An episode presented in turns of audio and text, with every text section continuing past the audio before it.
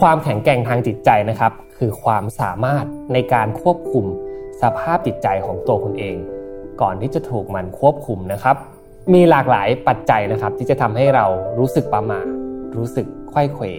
รู้สึกสภาพจิตใจไม่คงที่ และอารมณ์ต่างๆ ก็เกิดขึ้นมาอีกมากมายเลยครับ ยกตัวอย่างเช่นนะครับ การได้รับคำวิจารณ์เชิงลบ การกระทำที่น่าอับอายของเรารวมถึงเรื่องราวต่างๆ ที่เกิดขึ้นในกระแสสังคม ทั้งหมดทั้งมวลนี้นะครับล้วนเป็นสิ่งที่จะทำให้เรารู้สึกจิตใจไม่แน่วแน่ และก็มีอารมณ์เกิดขึ้นอย่างมาก ส่งผลต่อเนื่องต่อ performance การทำงาน performance ต่างๆ ในการใช้ชีวิต และเราก็อาจจะรู้สึกว่าไม่มีความสุขเลย ในการตื่นมาในแต่ละวัน และอยากจะลุกขึ้นมาทำอะไรต่อครับ เพราะฉะนั้นวันนี้นะครับผมได้เตรียม 3 นิสัยเล็กๆ ที่จะทำให้คุณสามารถควบคุม และฝึกฝนให้เราเป็นคนที่มีความแข็งแกร่งทางจิตใจมากยิ่งขึ้น ยังไงวันนี้ลองไปฟังกันนะครับ Mission to the Moon Podcast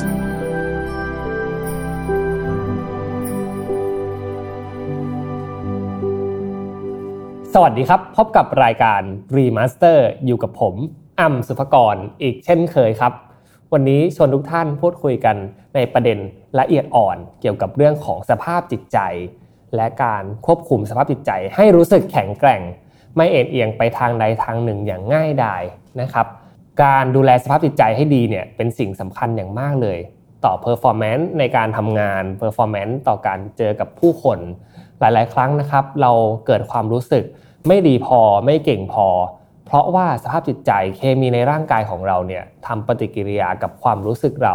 เป็นอย่างมากที่สำคัญเลยครับ หลาย ๆ คนที่เกิดอารมณ์แบบนี้เนี่ยจะรู้สึกโทษตัวเอง รู้สึกว่าตัวเองไม่มีคุณค่า ซึ่งมันก็ไม่ผิดหรอกครับที่เราจะรู้สึกอย่างนั้น เพราะว่า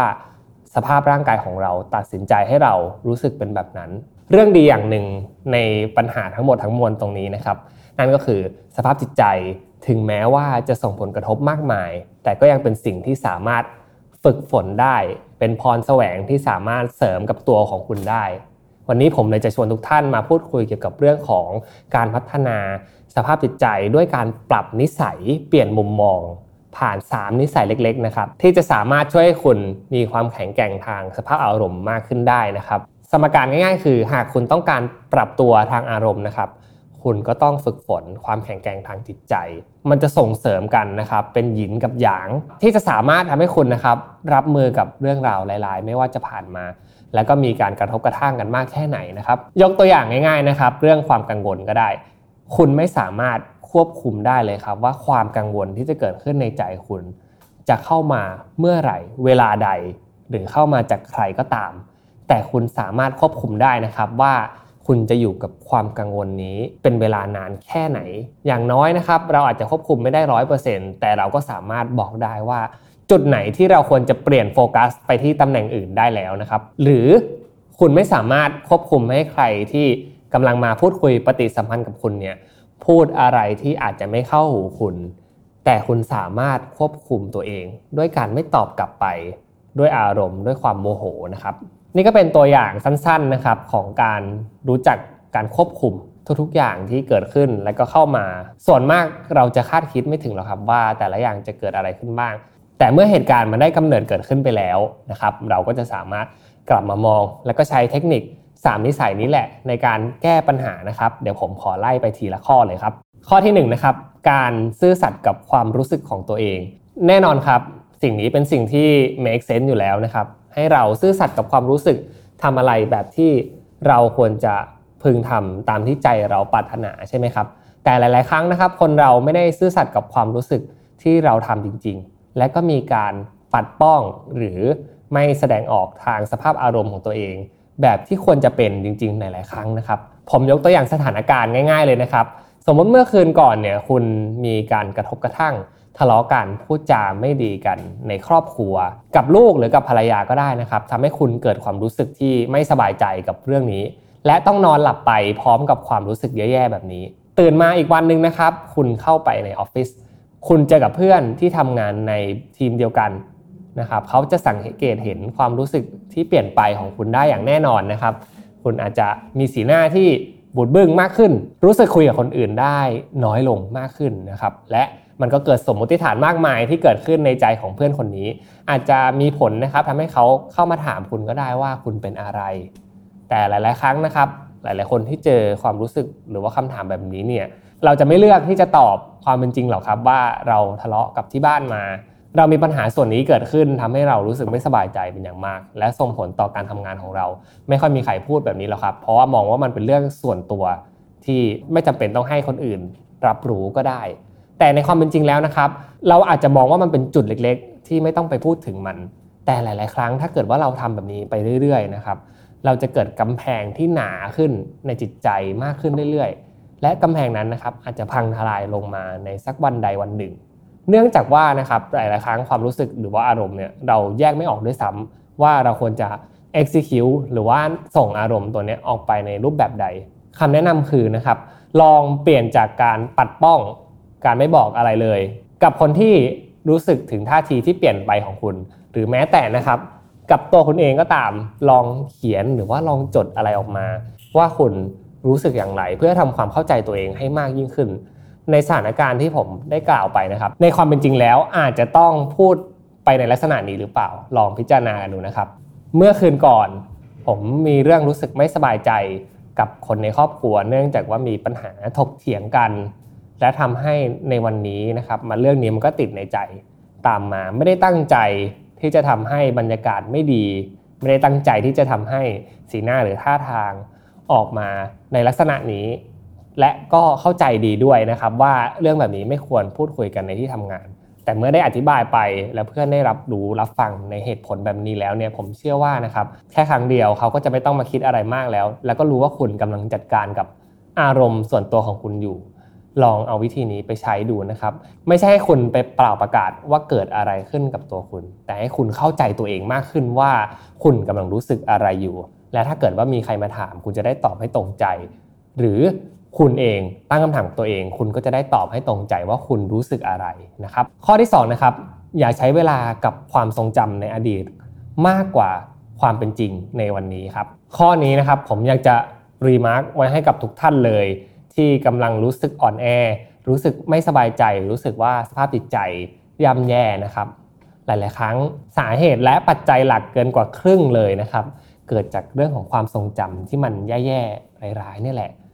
มันมีคำกล่าวหนึ่งนะครับ ที่ผมเชื่อว่าเป็นคำกล่าวที่เกิดขึ้นกับในใจของทุกคนเลย เราคงเคยได้ยินคำกล่าวประมาณว่า เมื่อเสื้อสีขาวสะอาดหนึ่งตัวนะครับ ถูกเลอะไปด้วยหมึกแค่เพียงจุดเดียวจุดเล็ก ๆ เนี่ย หลายๆคนนะครับเมื่อเจอกับหมึกสีดำที่เปื้อนไปในเสื้อบริเวณนี้แล้วเนี่ยก็จะรู้สึกตะคิดตะขวงใจ อยากจะเอาน้ำนะครับไปยีให้มันหายไปเหมือนกับไม่มีอะไรเกิดขึ้น และพวกเราก็ให้ความสำคัญกับมันมากเสียเหลือเกินนะครับกับอะไรที่มันเป็นข้อผิดพลาด มนุษย์เรามีความรู้สึกแบบนี้เกิดขึ้นตลอดเวลาเลยครับ หลาย ๆ ครั้งที่เราอยู่คนเดียวเรามักจะนึกถึงแต่เรื่องที่มันเป็นเรื่องที่ผิดพลาดนะครับ หลาย ๆ ครั้งก็จะโทษตัวเอง ถึงแม้ว่าพื้นที่อื่น ๆ ที่คุณอาจจะทำดีไว้ 99%เหมือนกับเสื้อสีขาวที่ผมบอกไป พอมี 1%จุดสีดำหรือว่าความผิดพลาดตัวนี้เกิดขึ้น คุณก็จะไปโฟกัสกับมันมากผมไม่ได้อยากให้ทุกคนนะครับไม่ใช้เวลาอยู่กับความผิดพลาดเลย เพราะว่าความผิดพลาดจะเป็นสิ่งที่เราสามารถเรียนรู้แล้วก็ปรับปรุงแก้ไขให้มันดียิ่งขึ้นได้ ในอนาคต แต่อยากให้ทุกคนนะครับลองรีเฟรมตัวเองดูอีกครั้งหนึ่งลองถอยออกมานะครับใช้มุมมองที่มากขึ้น อย่าไปโฟกัสแค่จุดเล็ก ๆ จุดเดียวตรงนั้น เพราะว่าพื้นที่ที่เหลือทั้งหมดนะครับยังมีพื้นที่ให้คุณสามารถไปเลอะได้อีก เยอะแยะไปหมดเลยนะครับไปทดลองไปมีประสบการณ์กับจุดอื่นๆดูบ้าง และอนาคตก็ยังรอให้คุณไปสำรวจต่ออยู่เรื่อยๆ เพราะฉะนั้นอยากจะฝากสิ่งนี้ไว้เลยนะครับว่าเวลามันไม่เคยที่จะไหลกลับไปข้างหลัง ฟกัสไปที่อนาคตมากยิ่งขึ้นจะทำให้คุณมีความแข็งแกร่งทางจิตใจมากยิ่งขึ้นครับ และข้อสุดท้ายนะครับ ความสามารถในการต้านทานสิ่งกระตุ้นรอบตัวที่มากยิ่งขึ้น สิ่งนี้เป็นสิ่งที่ต้องฝึกฝนเป็นอย่างมากเลยนะครับ หลาย ๆ ครั้งที่เรารู้สึกอ่อนแอ รู้สึกผลสำเร็จไม่เป็นดังหวัง และอยากจะล้มเลิกกับอะไรหลาย ๆ อย่างง่าย ๆ เนี่ย เพราะว่าเราไม่มีความสม่ำเสมอที่เกิดขึ้นภายในตัวเรา บางคนนะครับตั้งเป้าว่าจะลดน้ำหนักทานอาหารดี ๆ ไป 3 วัน 4 วันก็แล้ว แต่พอเจอเรื่องเครียด ๆ เรื่องที่ไม่สบายใจเกิดขึ้นเนี่ย รู้สึกว่าต้องให้รางวัลตัวเองที่ดีมาก ๆ แล้วก็อาจจะเลือกไปทานอะไรที่ไม่ดีต่อสุขภาพ และอาจจะรู้สึกผิดหวัง รู้สึกไม่สบายใจ หลังจากที่เราทานจนอิ่มท้องไปแล้ว นั่นก็เป็นเพราะว่าเราไม่ได้ถูกจัดการกับอารมณ์ที่แท้จริง ว่าเรากำลังรู้สึกอะไร เราไปแก้ปัญหาที่ปลายเหตุของมัน จะบอกว่าการทานอาหารสลับกันไปมานะครับ ก็เป็นสิ่งที่ควรจะทำเหมือนกัน ไม่ได้อยากให้คุณนะครับไม่มีรีวอร์ดหรือว่ารางวัลให้กับตัวเองเลยแม้แต่วันเดียว แต่มันอาจจะต้องถูกวางแผน และคุณจะต้องเดินตามแผนที่คุณวางไว้ ได้อย่างมีประสิทธิภาพมากที่สุดนะครับ ตั้งเป้าไว้แล้ว 5 วันทานอาหารดีๆ 2 วันอาจจะกินอาหารที่ให้กำลังใจตัวเอง ให้รู้สึกถึงการรับประทานอย่างมีสุนทรียะมากขึ้น ก็เป็นไปได้เหมือนกัน หรือกรณีแบบสั้นๆเลยก็ได้ครับ หลายๆคนนะครับตั้งเป้าว่าจะออกกำลังกายทุกเย็น แต่วันนั้นเป็นวันหยุดวันเสาร์สบายๆนะครับ นอนอยู่บนโซฟาแล้วเกิดความรู้สึกที่รู้สึกว่าเราขี้เกียจรู้สึกว่าอยากจะพักผ่อนแล้วไหนๆวันนี้ก็เป็นวันหยุด ทำไมเราต้องแหกที่ตาตื่นไปออกกำลังกายด้วย ซึ่งถ้าเกิดว่าคุณได้วางแผนไว้ก่อนหน้านี้แล้วนะครับ จะมองเห็นว่าความรู้สึกที่เป็นมารผจญพวกนี้แหละ จะมาทำลายให้เรานะครับ ไปไม่ถึงเป้าหมาย และหลาย ๆ คนนะครับ ก็จะรู้สึกผิดหวังกับตัวเอง เมื่อจบปีไปแล้วเราย้อนกลับมาดูสิ่งที่เราตั้งหวังไว้ ว่าเราจะเป็นคนที่แข็งแรงมากขึ้น จะกินอาหารดียิ่งขึ้น แต่ความรู้สึกที่เข้ามาแบบฉับพลันพวกนี้นะครับ มาทำลายตารางชีวิตของเราไปเสียหมดเลย เพราะฉะนั้นเราอาจจะต้องจัดการสิ่งเร้าสิ่งกระตุ้นพวกนี้ให้ได้มากที่สุด นี่เป็นวิธีการฝึกฝนความแข็งแกร่งทางจิตใจที่ดีมากเลยนะครับ แค่คุณสามารถลดละบางอย่างที่อาจจะเป็นสิ่งฉาบฉวยที่เข้ามาในชีวิต และคุณก็โฟกัสไปที่เป้าหมายที่คุณตั้งหวังไว้นะครับรูทีนหรือว่าความสม่ำเสมอเนี่ยเป็นเคล็ดลับสำคัญ ที่จะทำให้คุณสามารถทำอะไรได้อย่าง แน่วแน่และแข็งแกร่งฝึกฝนจิตใจ ฝึกฝนร่างกายไปพร้อม ๆ กัน เพราะฉะนั้นนี่ก็คือ 3 ข้อนะครับในการพัฒนานิสัยเล็กๆ ที่จะสามารถทำให้คุณมีความแข็งแกร่งทางจิตใจมากยิ่งขึ้นนะครับ ผมสรุปให้ฟังสั้นๆ แบบนี้นะครับ ข้อที่ 1 ซื่อสัตย์ต่อความรู้สึกของคุณ ข้อที่ 2 อย่าอยู่กับความทรงจำนานจนเกินไป จนลืมความเป็นจริงในวันนี้นะครับ และข้อที่3นะครับแยกแยะให้ออกนะครับ ว่าสิ่งใดเป็นสิ่งกระตุ้นที่เข้ามาอย่างฉับพลัน และจัดการมันออกไปซะมีวินัยต่อตัวเอง และวินัยนี้เองจะทำให้คุณมีอิสระทางความคิดทางความรู้สึก และมีอิสระในชีวิตของคุณได้มากยิ่งขึ้นครับ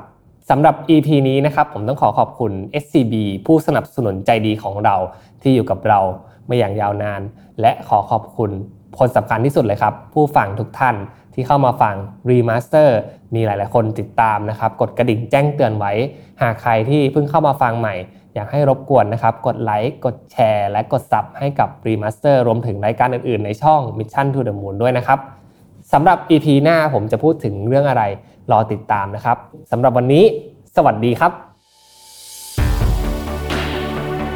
Mission to the Moon Podcast